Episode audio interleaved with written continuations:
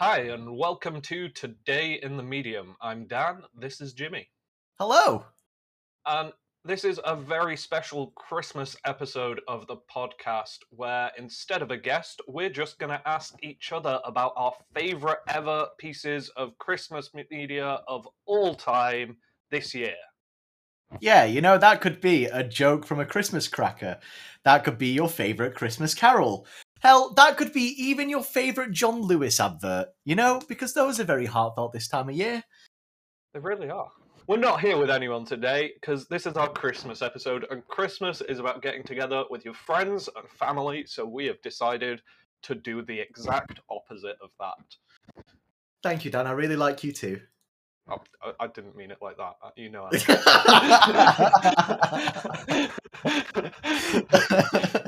I get I get exactly what you mean, you know? It's all good. This it's it's that's what Christmas is all about, you know, call us the Grinch.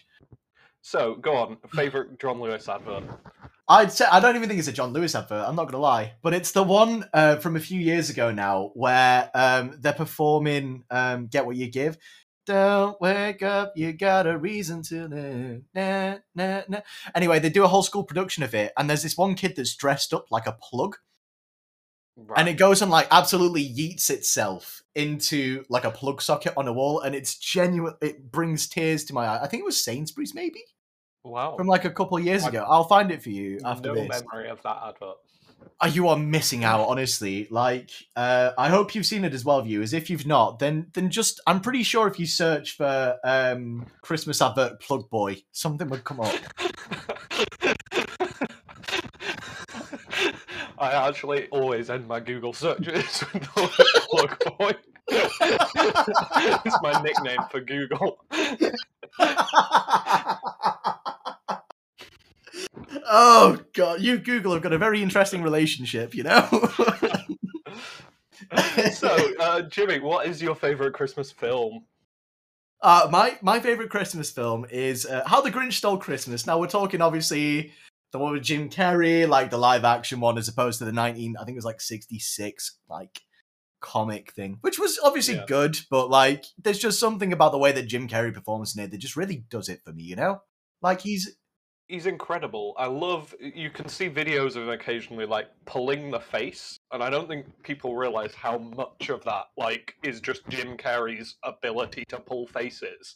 Like the Grinch's weird-looking face is Jim Carrey pulling a face. Like yeah, I genuinely it's. cr- I mean, the thing is, you see it as well in um, what was the film where he's? Uh, I think it's called like Liar Liar, or there's Yes Man as well. Just yeah, Ace Ventura. You can look at any of his films, and uh, there's a point where he'll be pulling some weird, wacky face, and that is just like a very Jim Carrey trait, isn't it? You know, I think I genuinely rate him as an actor. it's very impressive. Like as a comic actor, incredible. What I find crazy is the fact that it was genuinely like the amount of time that he spent up in the makeup chair, getting like in and out of the um of the Grinch costume, and obviously cosmetics and all that fun stuff.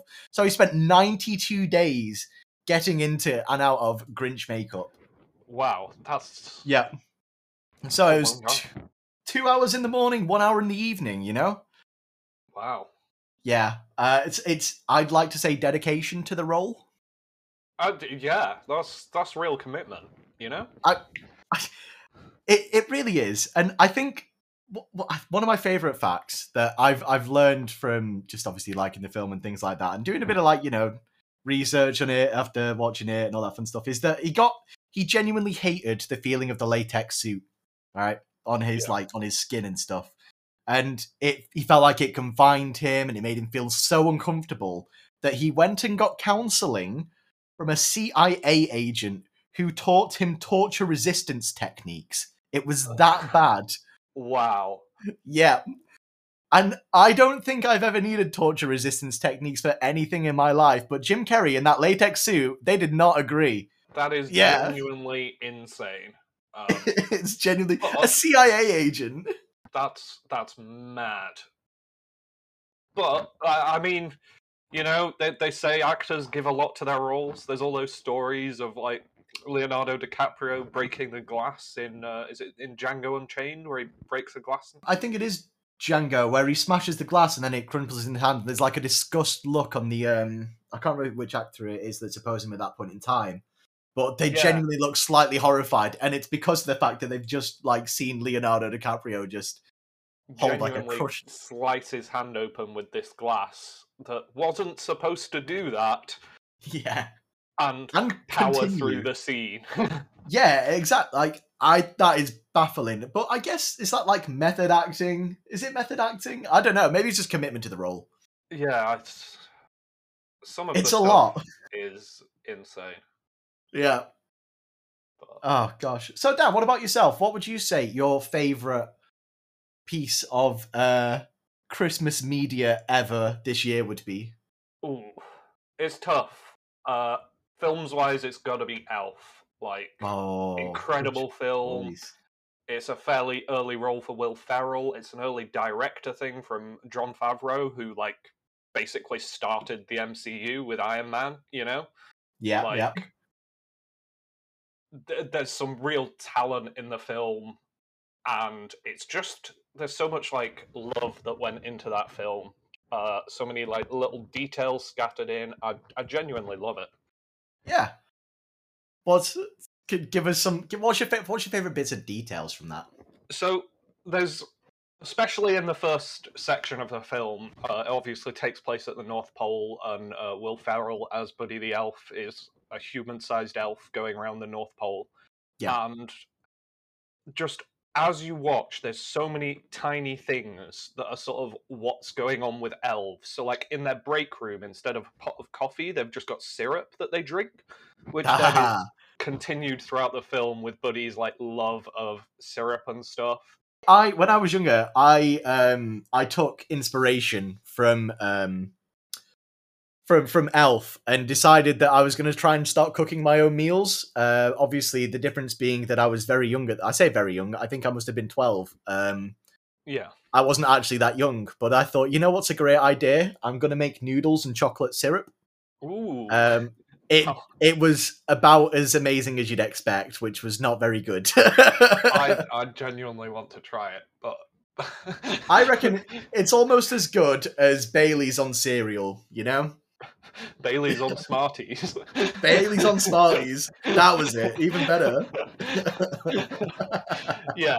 Um, I've made some interesting food decisions, viewers. Uh, Bailey's on Smarties tastes delicious for the first mouthful or two, at which point you have consumed a week's worth of calories. Like, we'll leave it at that. Um, so yeah, one of my favorite weird bits about Elf is Yep. I genuinely think that Buddy the Elf is the evil twin of the dad from the Lego movie.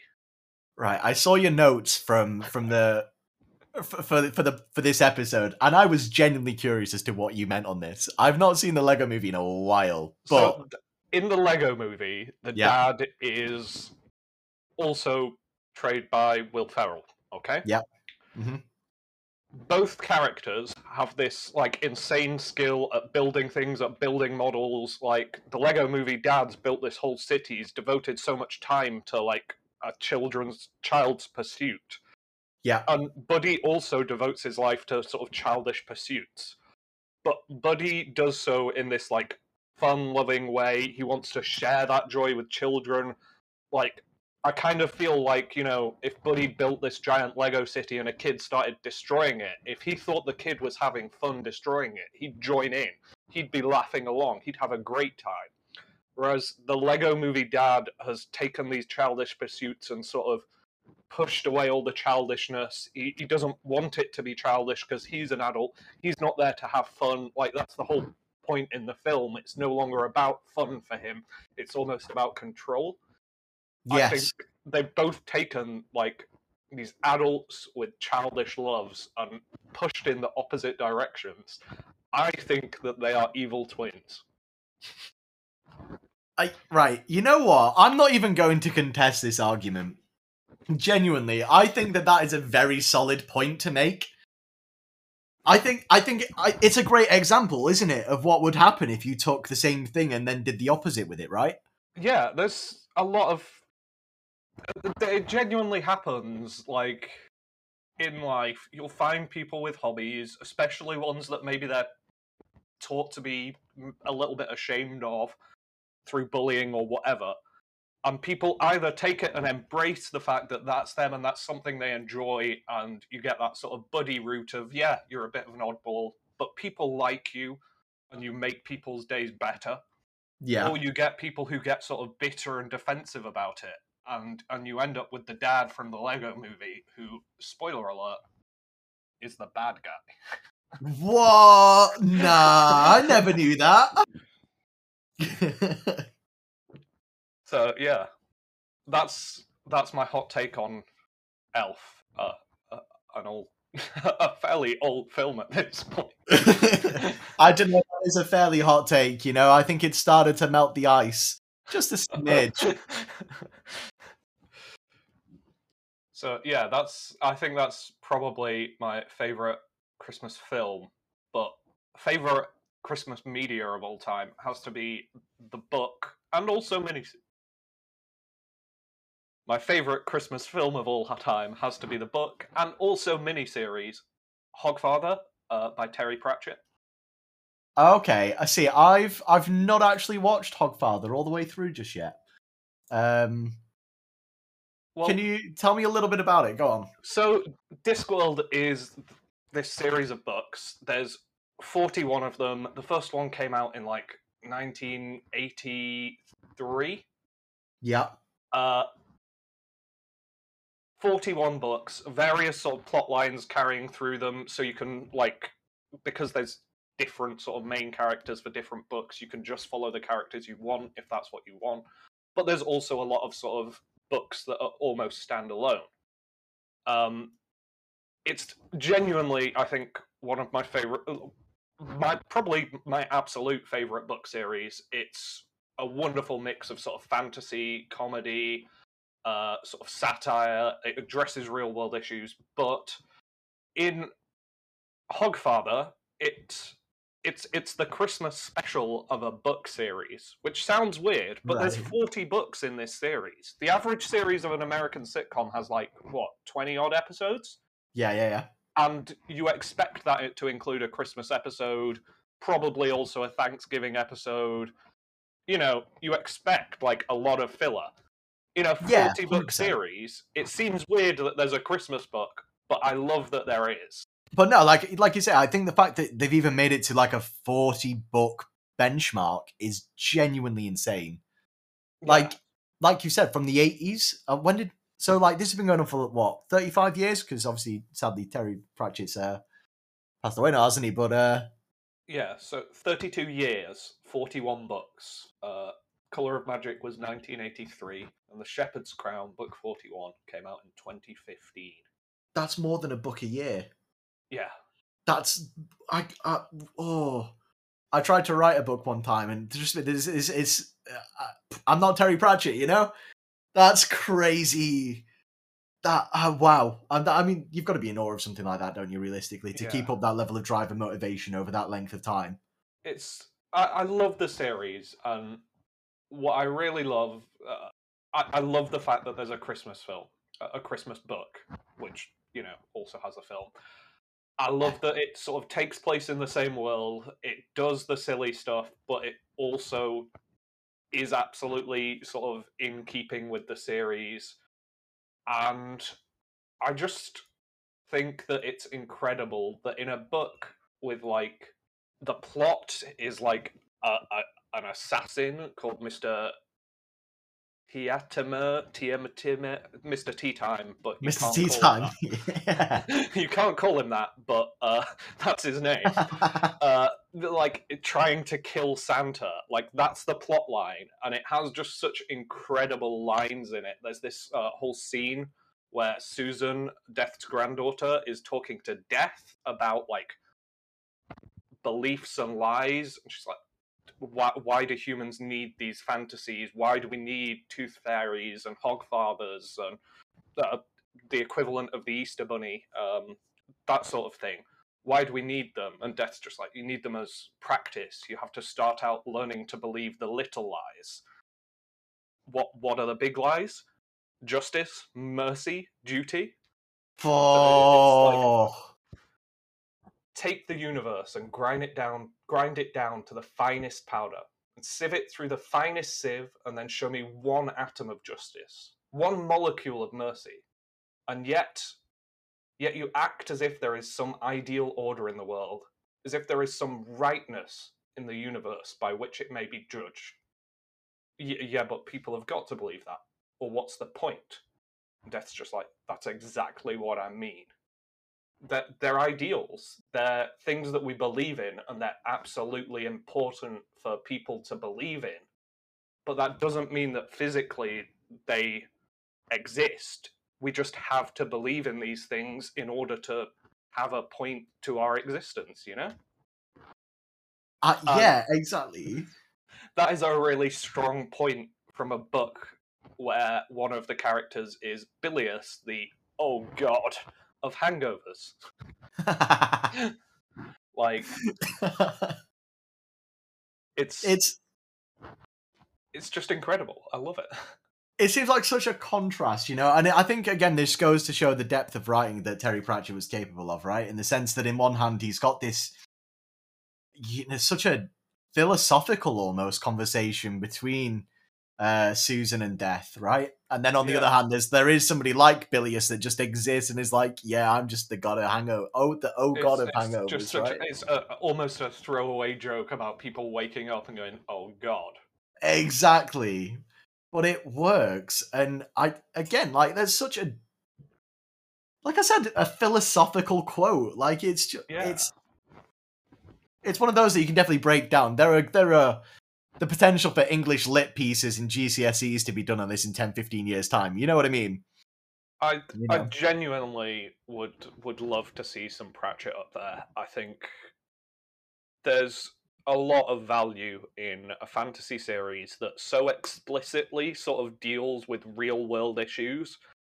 Um, Yeah.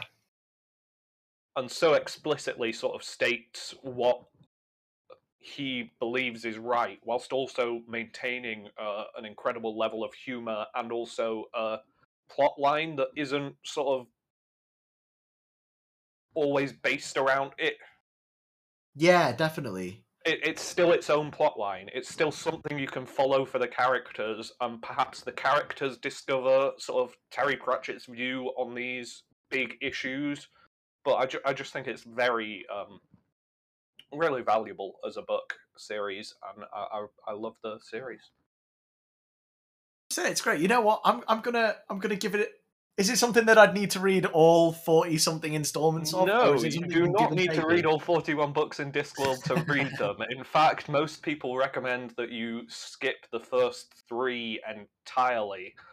Uh, and then basically you can pick the ones that sound interesting to you. So, like, Nice. if you like fantasy film, uh, fantasy novels that are about sort of weird magic and the truths of the universe, then there's a whole series of books where Death's the protagonist, and it's sort of how Death interacts with the humans that it goes to take the um, lives from. There's a series that's just like the City Watch in in the big city, sort of uh, deals with a lot more social issues. There's a series about witches out in these uh, villages, which again can deal with a lot of social issues on a sort of more personal level, and is also very much about sort of empowerment and how people can believe in themselves and believe in what they do and how that can help the people around them. Um, It sounds like there's a little bit of, uh, within it. Yeah, I was gonna say it sounds like there's a little bit of something for everybody, you know? Yeah, I'd, I'd say so. I I just really rate it as a series, honestly. Hey, listener, just just go check out Discworld. Just see just see if there's something that, you know, piques your interest. Give it a read. You know, why not? Try something new this Christmas. yeah, but no, definitely that's something I'm going to check out at some point. I need to start reading more. So uh, that's that's what I think I'll do. I'll find some books in the Discworld series. So yeah, I uh, I really love the Discworld series. Um, what Jimmy would you pick sort of Christmas wise if it wasn't for Christmas films? Uh, okay, right. I think one of the big parts of Christmas is you've got to talk about Christmas songs, surely. You know, like they are a staple of Christmas time. You cannot get through a 20 minute shop in a supermarket without hearing a rendition of, you know, All I Want for Christmas Is You or Last Christmas, right? I I love Christmas songs. Uh, I distinctly remember sort of every year whilst I still lived with my parents on the first of December. My parents had always aimed to put up the tree like a week or two in. First Yeah. of December, we would find the tree, we would get it out, we would get the worst Christmas CD we could find playing on full blast, and we would just go for it. And it didn't matter. It was December at that point. It was allowed. You can't Yeah. complain. Uh, you know, there's When a does real Christmas- joy to your parents walking in and being like, "What is going on?" Whilst like Mary's boy child's blasting. Mary's Like, Boy Child is a pop.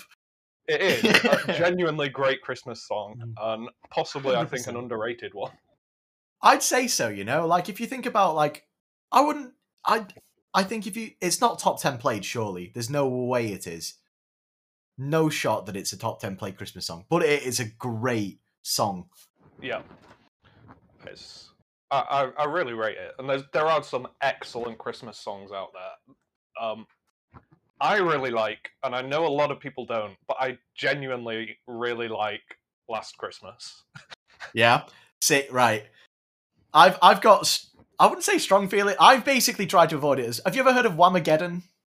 I have. Um, I don't believe in any challenge that forces you to stop enjoying the, the joys of bad Christmas music. to be fair, I've never worked like in a shop or somewhere like that where I've had the music sort of dictated for me and been forced to listen to it on loop. So I understand in that circumstance why you might want to avoid Wham once you've left work. oh like, yeah, I get that. But in almost every other situation, it is just people who are fed up and don't want to be happy. so just for the uh, just for the listeners, obviously that might not know quite what Whamageddon is, uh, the goal of it is that you've got to avoid listening to Wham's Christmas classic "Last Christmas" for as long as possible throughout December. Starts at midnight, December first, goes through until the twenty fourth of December. Um, the moment that you kind of you know hear "Last Christmas," recognize "Last Christmas" is a song that's playing. Uh, you've lost and you've been sent to, as I like to call it, Whamhalla. You know, I think there's a lot of bad puns that come with it. Oh, there are some incredible bad puns. I really like Whambush, which is uh, tricking someone by sneaking in Wham onto like a playlist or something when you know they're going for the uh, Whamageddon challenge. I guess it's a bit like a Rickroll then, right? But like a subversive Rickroll. Well, it's a Whambush. The wham. Yeah, yeah, exactly. As I think, uh, probably my worst attempt at Whamageddon, uh, I lasted three days, and essentially what had happened was I made. I've got a plis, uh, Christmas playlist on my Spotify, and Yeah. where I used to work, I used to be in charge of music. Uh, obviously, I did Whamageddon like the the Christmas before this one, and throughout it, I didn't have Last Christmas on the playlist. Then, as soon as. I lost the challenge, I put Last Christmas on the playlist. nice. It gets to the year afterwards, and I forget to check the playlist. Oh no! So I straight up just wham. I sent myself to Whamageddon. You It was- Whambushed yourself. I whambushed myself like a year in the future. Like I, I was ready for that operation, you know. But it was genuinely the worst I've ever done. I think, it, like I say, it was about two, three days or something like that tops. It genuinely might have been the first day. Heartbreaking stuff. Oh, Uh, but then, obviously, I went on a I went on a mission. Then, uh, sending as many people as I could. I went on a on a bit of a, a killing spree of you know, whambushing mean, people. a lot of the rule sort of versions of it are like, yeah, don't play it against each other. It's it's a survival game, not a battle royale. Is the phrasing that they use on the website. Yeah, But I I do think that you know if you're gonna do it, just do it. But you've But- got to let people like enjoy the song. You know, it's actually a very good song. I think there's so many great Christmas songs out there, and so many people are so determined to like not like things. So Yeah. there's there's versions of it. There's Pogue rolling with um, Pogue Pogue's rolling. Fairy Tale of New York. There's Right. Apocari Carrieps Apocalypse uh, with Mariah Carey's uh, "All I Want for Christmas Is You." yeah. There's uh, apparently in New Zealand, it's often done with Snoopy's Christmas. There's a Snoopy's Little Drummer Boy challenge. Like these are all great songs, and I don't feel like you should be forcing yourself not to listen to them to the point of a nonsense challenge, right? I'd, as somebody that lives for the content, I feel like you've got to do these nonsense challenges because this is what makes life entertaining. I love the good Facebook posts that I have to do afterwards. Yeah. But, They they they make it. So, living for the challenge, I did see on the Wikipedia page for Whamageddon, some people play Wham Hunter, which is okay.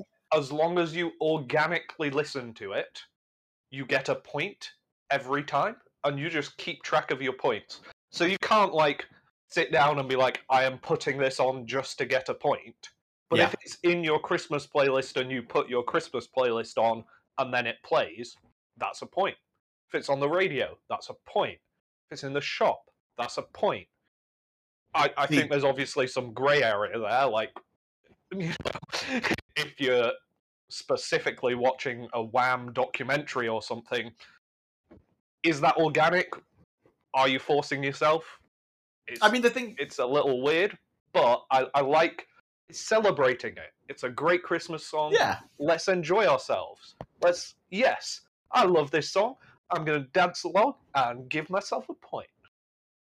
That's I I appreciate that. I think I might try that next year. We'll see how I'm feeling. It depends if I'm in like a in a grinchy mood or if I'm in more of like a you know uh, a Mariah Carey's "All I Want for Christmas Is You" mood.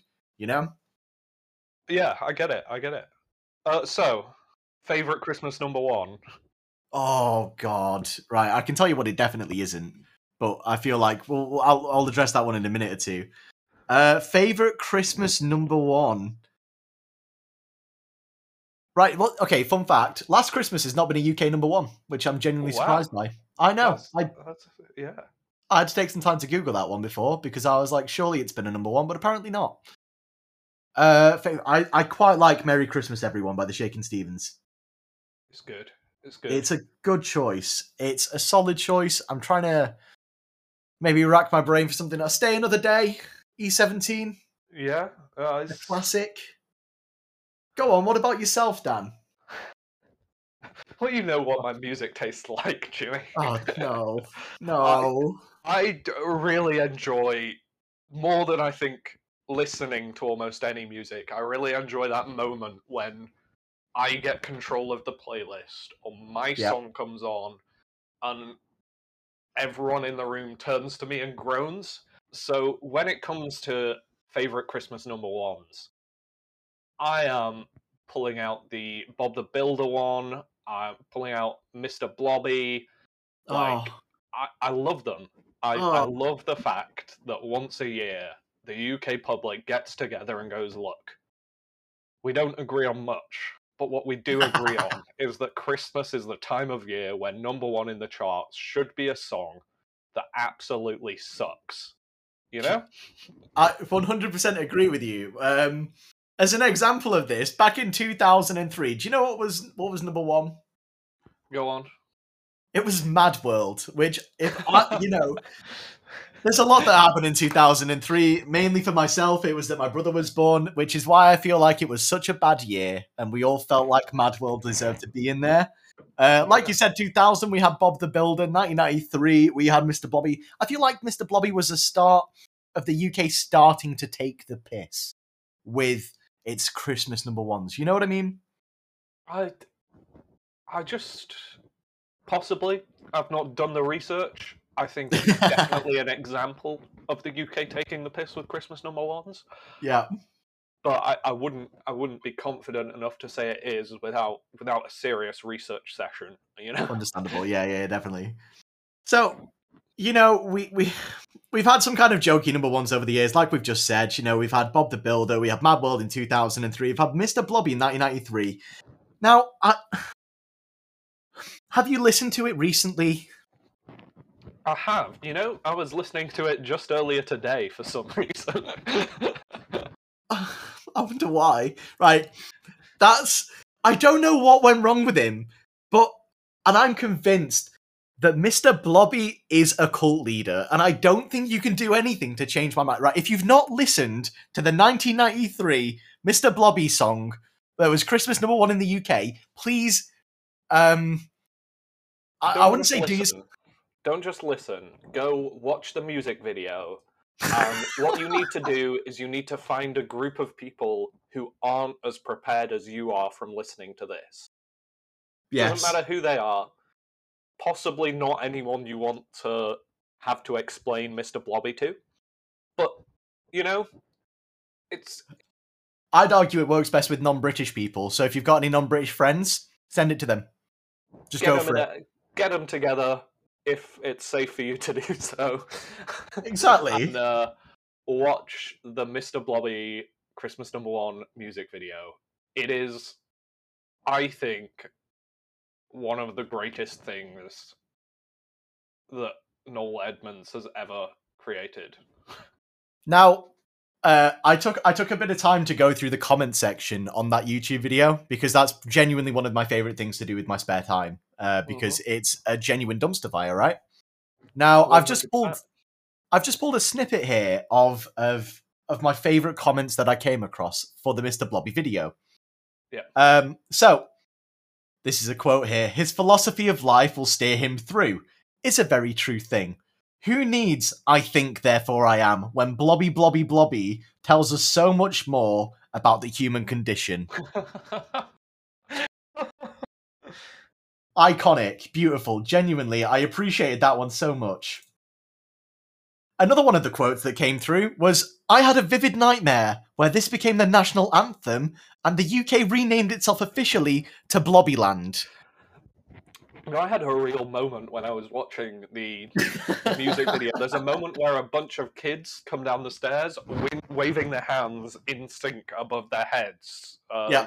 Blobby with Mr. Blobby, and I had a f- sort of weird flashback to that scene in every American film where all the kids sort of in sync have to to stand up and pledge allegiance to the flag. it really felt like the same vibe, you know. right, so you know when I said that Mr. Blobby sounds like a cult leader, this is exactly the type of stuff that I meant.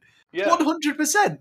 Like as well in the music video, they put his voice lower than it was in the TV show, so that he sounds genuinely more demonic. And I don't know what the stylistic choice was behind this, but it's genuinely haunting, right? I, just love it. And that brings me on to my final quote from the comment section. Okay. Go on. which says showing this to non-Brits and watching their absolute uncomprehending horror like they've just witnessed the eldritch truth. And to be honest, I'm not sure that they haven't.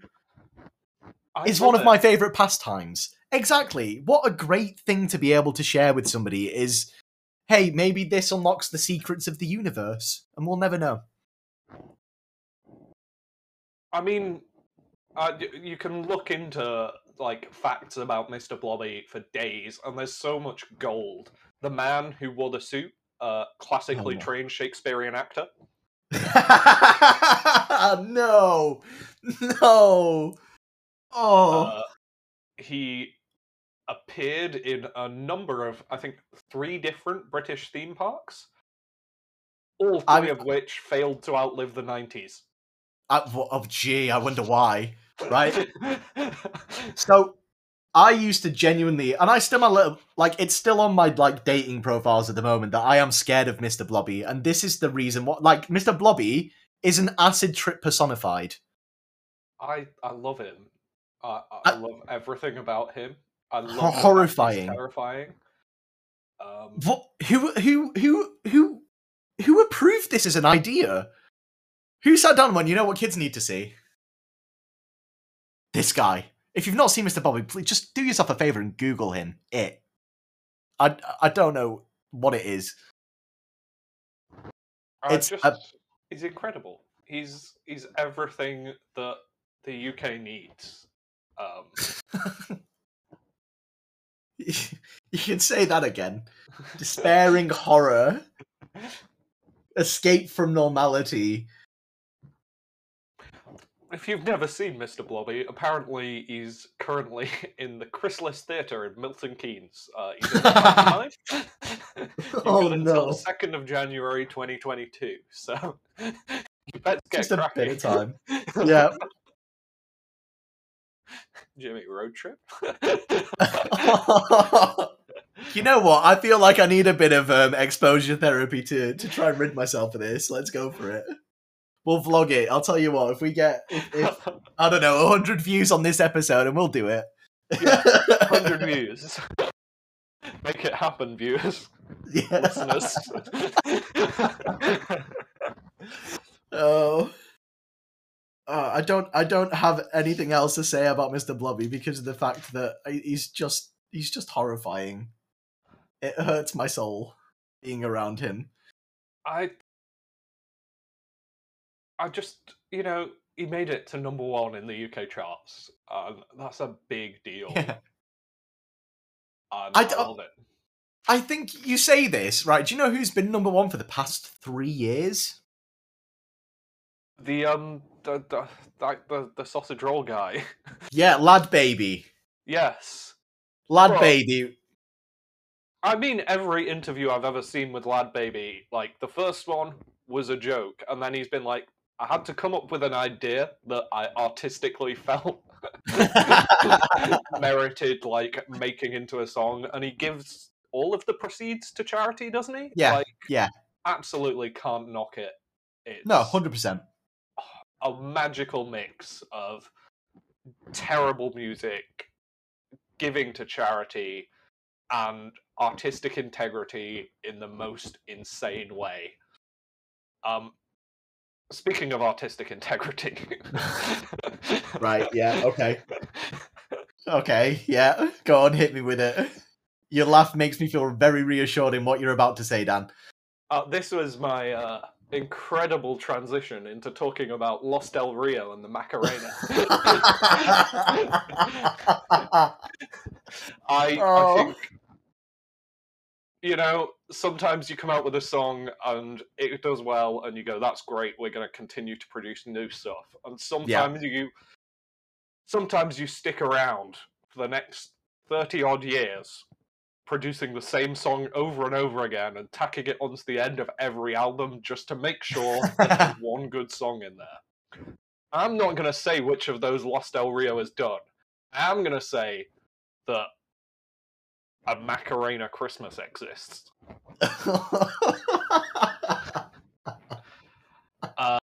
Possibly my favorite Christmas song. Did not make it to number one, but it is a Christmas song version of uh, uh, um, genuinely one of the best songs of all time.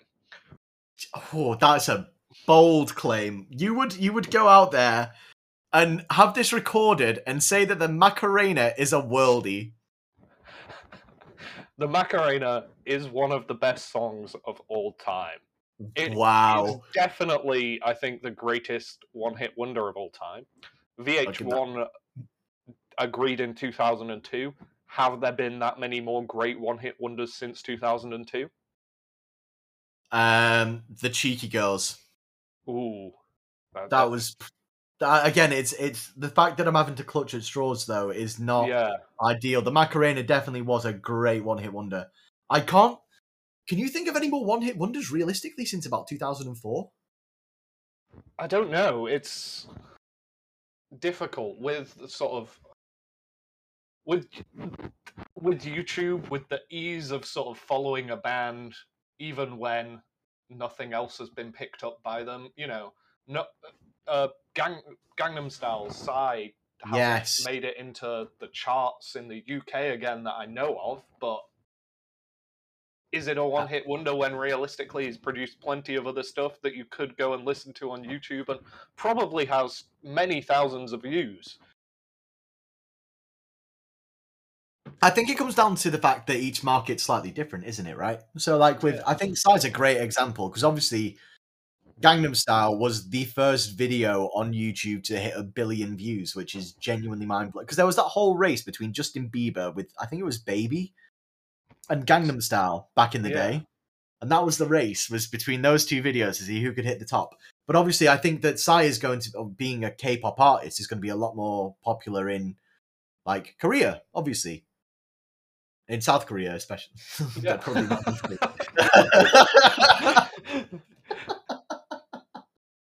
But yeah, you know, he's definitely going to be a lot more popular back in uh back in South Korea, which I imagine means that he's still got millions and million, mil- millions of views on his other songs that he's done as well.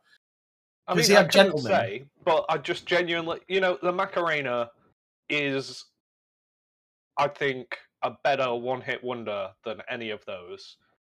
It's, I think, genuinely instantly recognizable by almost anyone, Yeah, regardless of age. I think Uh-huh. that, I think the thing about the Macarena is, if you were to break down what makes a good song or makes a good pop song in terms of like facts, yeah, instant recognizability. It's got it sure.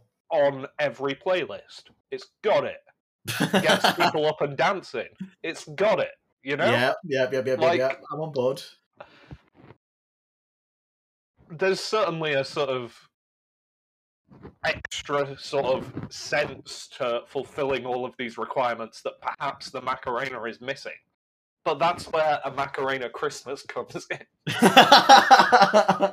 See, the issue with the Macarena is that in between the chorus and the dance, there is the words, and no one knows the words. the words, in fact, change in each remix because they tried to remix to like match up to how music was doing in the countries and markets the remixes were aimed at. yeah, No one knows the words, not even uh, Los Del Rio themselves, the artists behind it. no. If you watch the music video to Macarena Christmas, there is a chorus pulled from the original, and both of them are very clearly just opening and closing their mouths without making words. No one knows the words, no one knows the lyrics.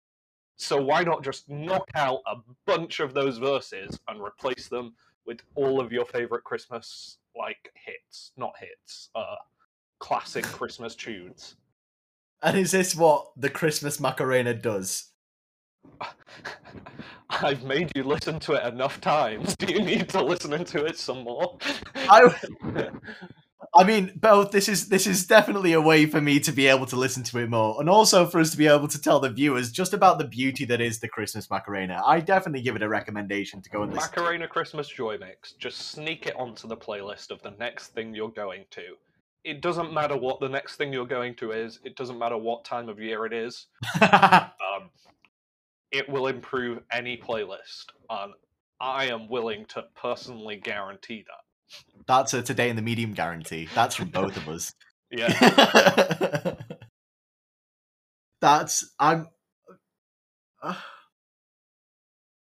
I'm genuinely speechless over the over the Macarena. The fact that they made a Christmas Macarena, the fact that they don't know the lyrics to their own song, just really makes it for me, and it genuinely makes it feel like that meme song we've all been looking out for for a Christmas special, right? I I love it. I think it's possibly the greatest thing. You know, I'd argue that we should make it Christmas number one this year, but I'm not. Two years' time, it will be 30 years since the Macarena itself was first released. Well, I'll tell you what, right? We give ourselves two years, we make ourselves one of the biggest podcasts going, and then we use all of the viewers that we have to push for the Christmas Macarena to be number one. How's that? if you're That's the plan. listening and you've got some sort of clout, you need to grow it. The next two years, it's on you to grow because This is- 2023 is... the year we make the Macarena Christmas Joy Mix Christmas number one. Okay, viewers, listeners. This this is the aim. This is the goal for what we're pushing for. We all need to all be on the same page for this. Let's go for it. We can do this. this is what the podcast is all about.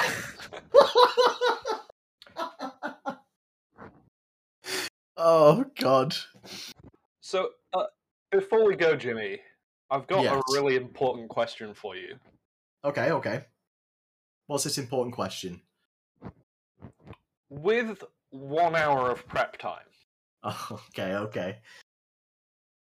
How Right. many lions do you believe Santa Claus, Saint Nicholas himself, the big guy? I'm struggling to think of more words for it. Father Christmas. Yep. How many lions do you reckon he could fight?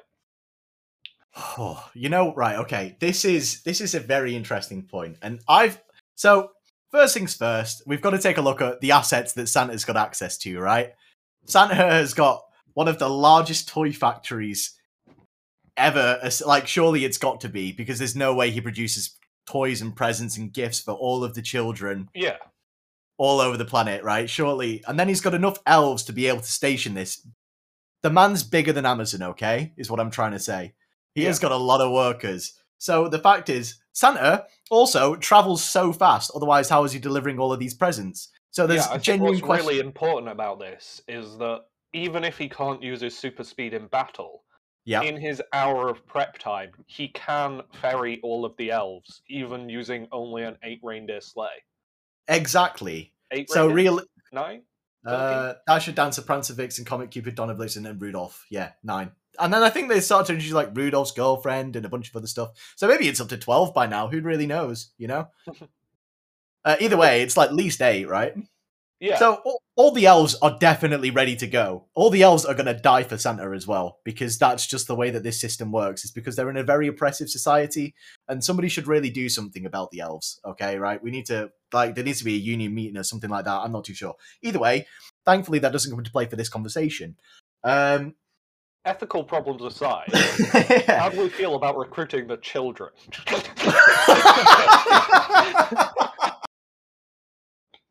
Oh, I mean, for this hypothetical conversation, I'm fairly certain that children. I, I don't. I'm, I don't want to go out and say this, but there's going to be children that would want to die for Santa, right? Surely, like, I think every Christmas film proves that not only will children die for Santa, but hmm. also that just by dropping like an elf or two off with them, provided that the fight happens at some point near Christmas, yeah, I think within that hour of prep time, he could have a small army of children who are all capable of doing insane feats just to save Christmas, because that's what every Christmas film is.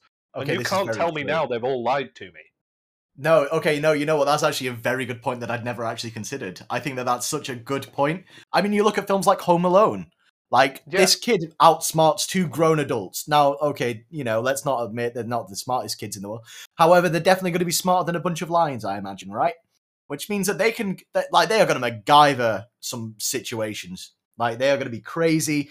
I mean, there's the fact that I've seen a bunch of them which saved their parents' divorce, you know, and that isn't particularly a small feat. Like, that's not an easy thing to go ahead and do. No. So, like, you know, anything's possible when it comes to Christmas time. I want to say, what's the population of the lions? How many lions are there on Earth? and we've covered this last time. In the Oh. in the challenge, there are infinite lions because Yeah, okay, cool. because they're hypothetical because we support the conservation of lions on today in the medium. So back to killing lions. it's a very counterintuitive point, isn't it? Um, right, okay, surely we can hit. I we could we could I reckon we could easily take a couple million lions, easy. I think Santa's the OG. Like, surely he's going to be top of the charts. Okay, so they reckon 25% of the world's population is about age 0 to 14, which is 2 billion children. So that's what? It's got to be at least 200 million elves to make that many presents. Yeah, Plus- like Let's say a billion children who are of fighting age, which is, as we know, seven and up.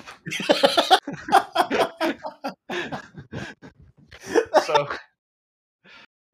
I, I think an elf is worth more than a child in a fight. I think an elf Oh, can yeah. take out a lion on their own. So that's 200 million lions. Yeah, Uh, oh yeah, that's a lot of lions. How many, how many children do we think it takes to take down a lion? I say uh, three. Three? I reckon three children to take down one lion is a fair fight. And the Should thing we- is, like, we make it four so I don't have to divide by three? yeah, okay, that's fine. That's nice and easy. I So would say too, like, they're aged seven to fourteen, aren't they? Yeah, I I think you I need think- quite a few of them to take down a lion. Yeah, four's probably about right. I, and that's with the special powers they get by uh, being helping Santa in the lead up to Christmas. exactly right. This is Uh, to save so- Christmas. you know, they've got to work as a team because that's Right, what's sure. important. That's the true meaning of Christmas. Um, so that's what another 250 million. So we're at 450 million lions without factoring in the big guy himself. exactly. How many lions solo can Li- uh, Santa take? How many lines what, solo? what are his skills? I think the speed might be the sleigh. You know, Okay, so you're not I- giving. I'm not sure that the speed can be used in a combat situation. I don't. I think if you fly through those lines, they're not gonna have a fun time. Yeah, but what toy can he give out that's gonna like Lego. Ooh, Lego Oh. Caltrops. Lego Caltrops, right? They ain't getting near him. I feel like at this point, all he's doing is making sure that some of the children survive, and for that we salute you, Santa. Yep. That absolutely goated performance from you in this run. I think- Um, you know, skills-wise, he can fit down chimneys. Possibly not Yeah. useful. Um, just No. thinking of Thanos and Ant Man. No. that was one of my favorite theories at the time, side point. That was so funny. Ah. Oh, fit down chimneys, not useful. Yeah. Speed, I don't feel like is a combat skill. So I think it's just how much endurance do we think a man who has approximately what half a billion sherries in one night has? And I that's mean- a lot of endurance. that's a lot of constitution, surely. That he's Uh, not going down easy. No, no, definitely not. Or do we assume that he fo- focuses himself on just making things easier for everyone else, which allows us to stick with that 450 million figure? Like uh, acting as a bit of a support hero. I say if we do that though, Yeah. then we have to bump the numbers that they can they can get up to. By, I, I think we're still bumping a fair amount, saying an elf can take on a lion. fine. in. Surely, Yeah, but it, is Santa required to provide the magic of Christmas? yes. Okay, fine, fine. So we say If four Santa hundred fifty million. provides the magic of Christmas. That means 450 million lions can be slaughtered. Uh, just as a just as a quick reference point for this, that is the population of Russia, Germany, the UK, France, and Italy put together. It's a lot of lot of lions. That's a lot of lions. That is that's World War World War L. You know. Right. that's That's a lot of lions. That's a, that's a lot of lions. But Santa is also one of the most powerful things going. Surely, I think that this makes complete sense. Santa's real. Of course, yeah. Um. So I've had a really fun time discussing these things. I think this is going to be a real interesting episode. So let us know if you liked it, viewers, and uh, if you didn't, we can get someone booked in for next Christmas. Now, without a guest, we can't ask them to plug anything. What we will say is that you're listening to this podcast. Thank you so much. Do Yes. share it if your podcast app has a review system. We appreciate the reviews. If you yourself would like to appear on an episode of the podcast, there are links to our Discord server, to our Facebook page, and stuff all over. If you Google Today in the Medium, if you go to the links in the description of this podcast episode, get in contact with us. We'd love to chat with you about your favorite piece of media, percent. unless we've Look already had it, because we're checking them off. We're going to make it through all the media ever. Every single media ever. This is it. not going to do that with repeats, though. God. How much time do you think we have? Gosh. Thank you so much for listening. Um, and have a great Christmas and a Happy New Year. it's been a pleasure.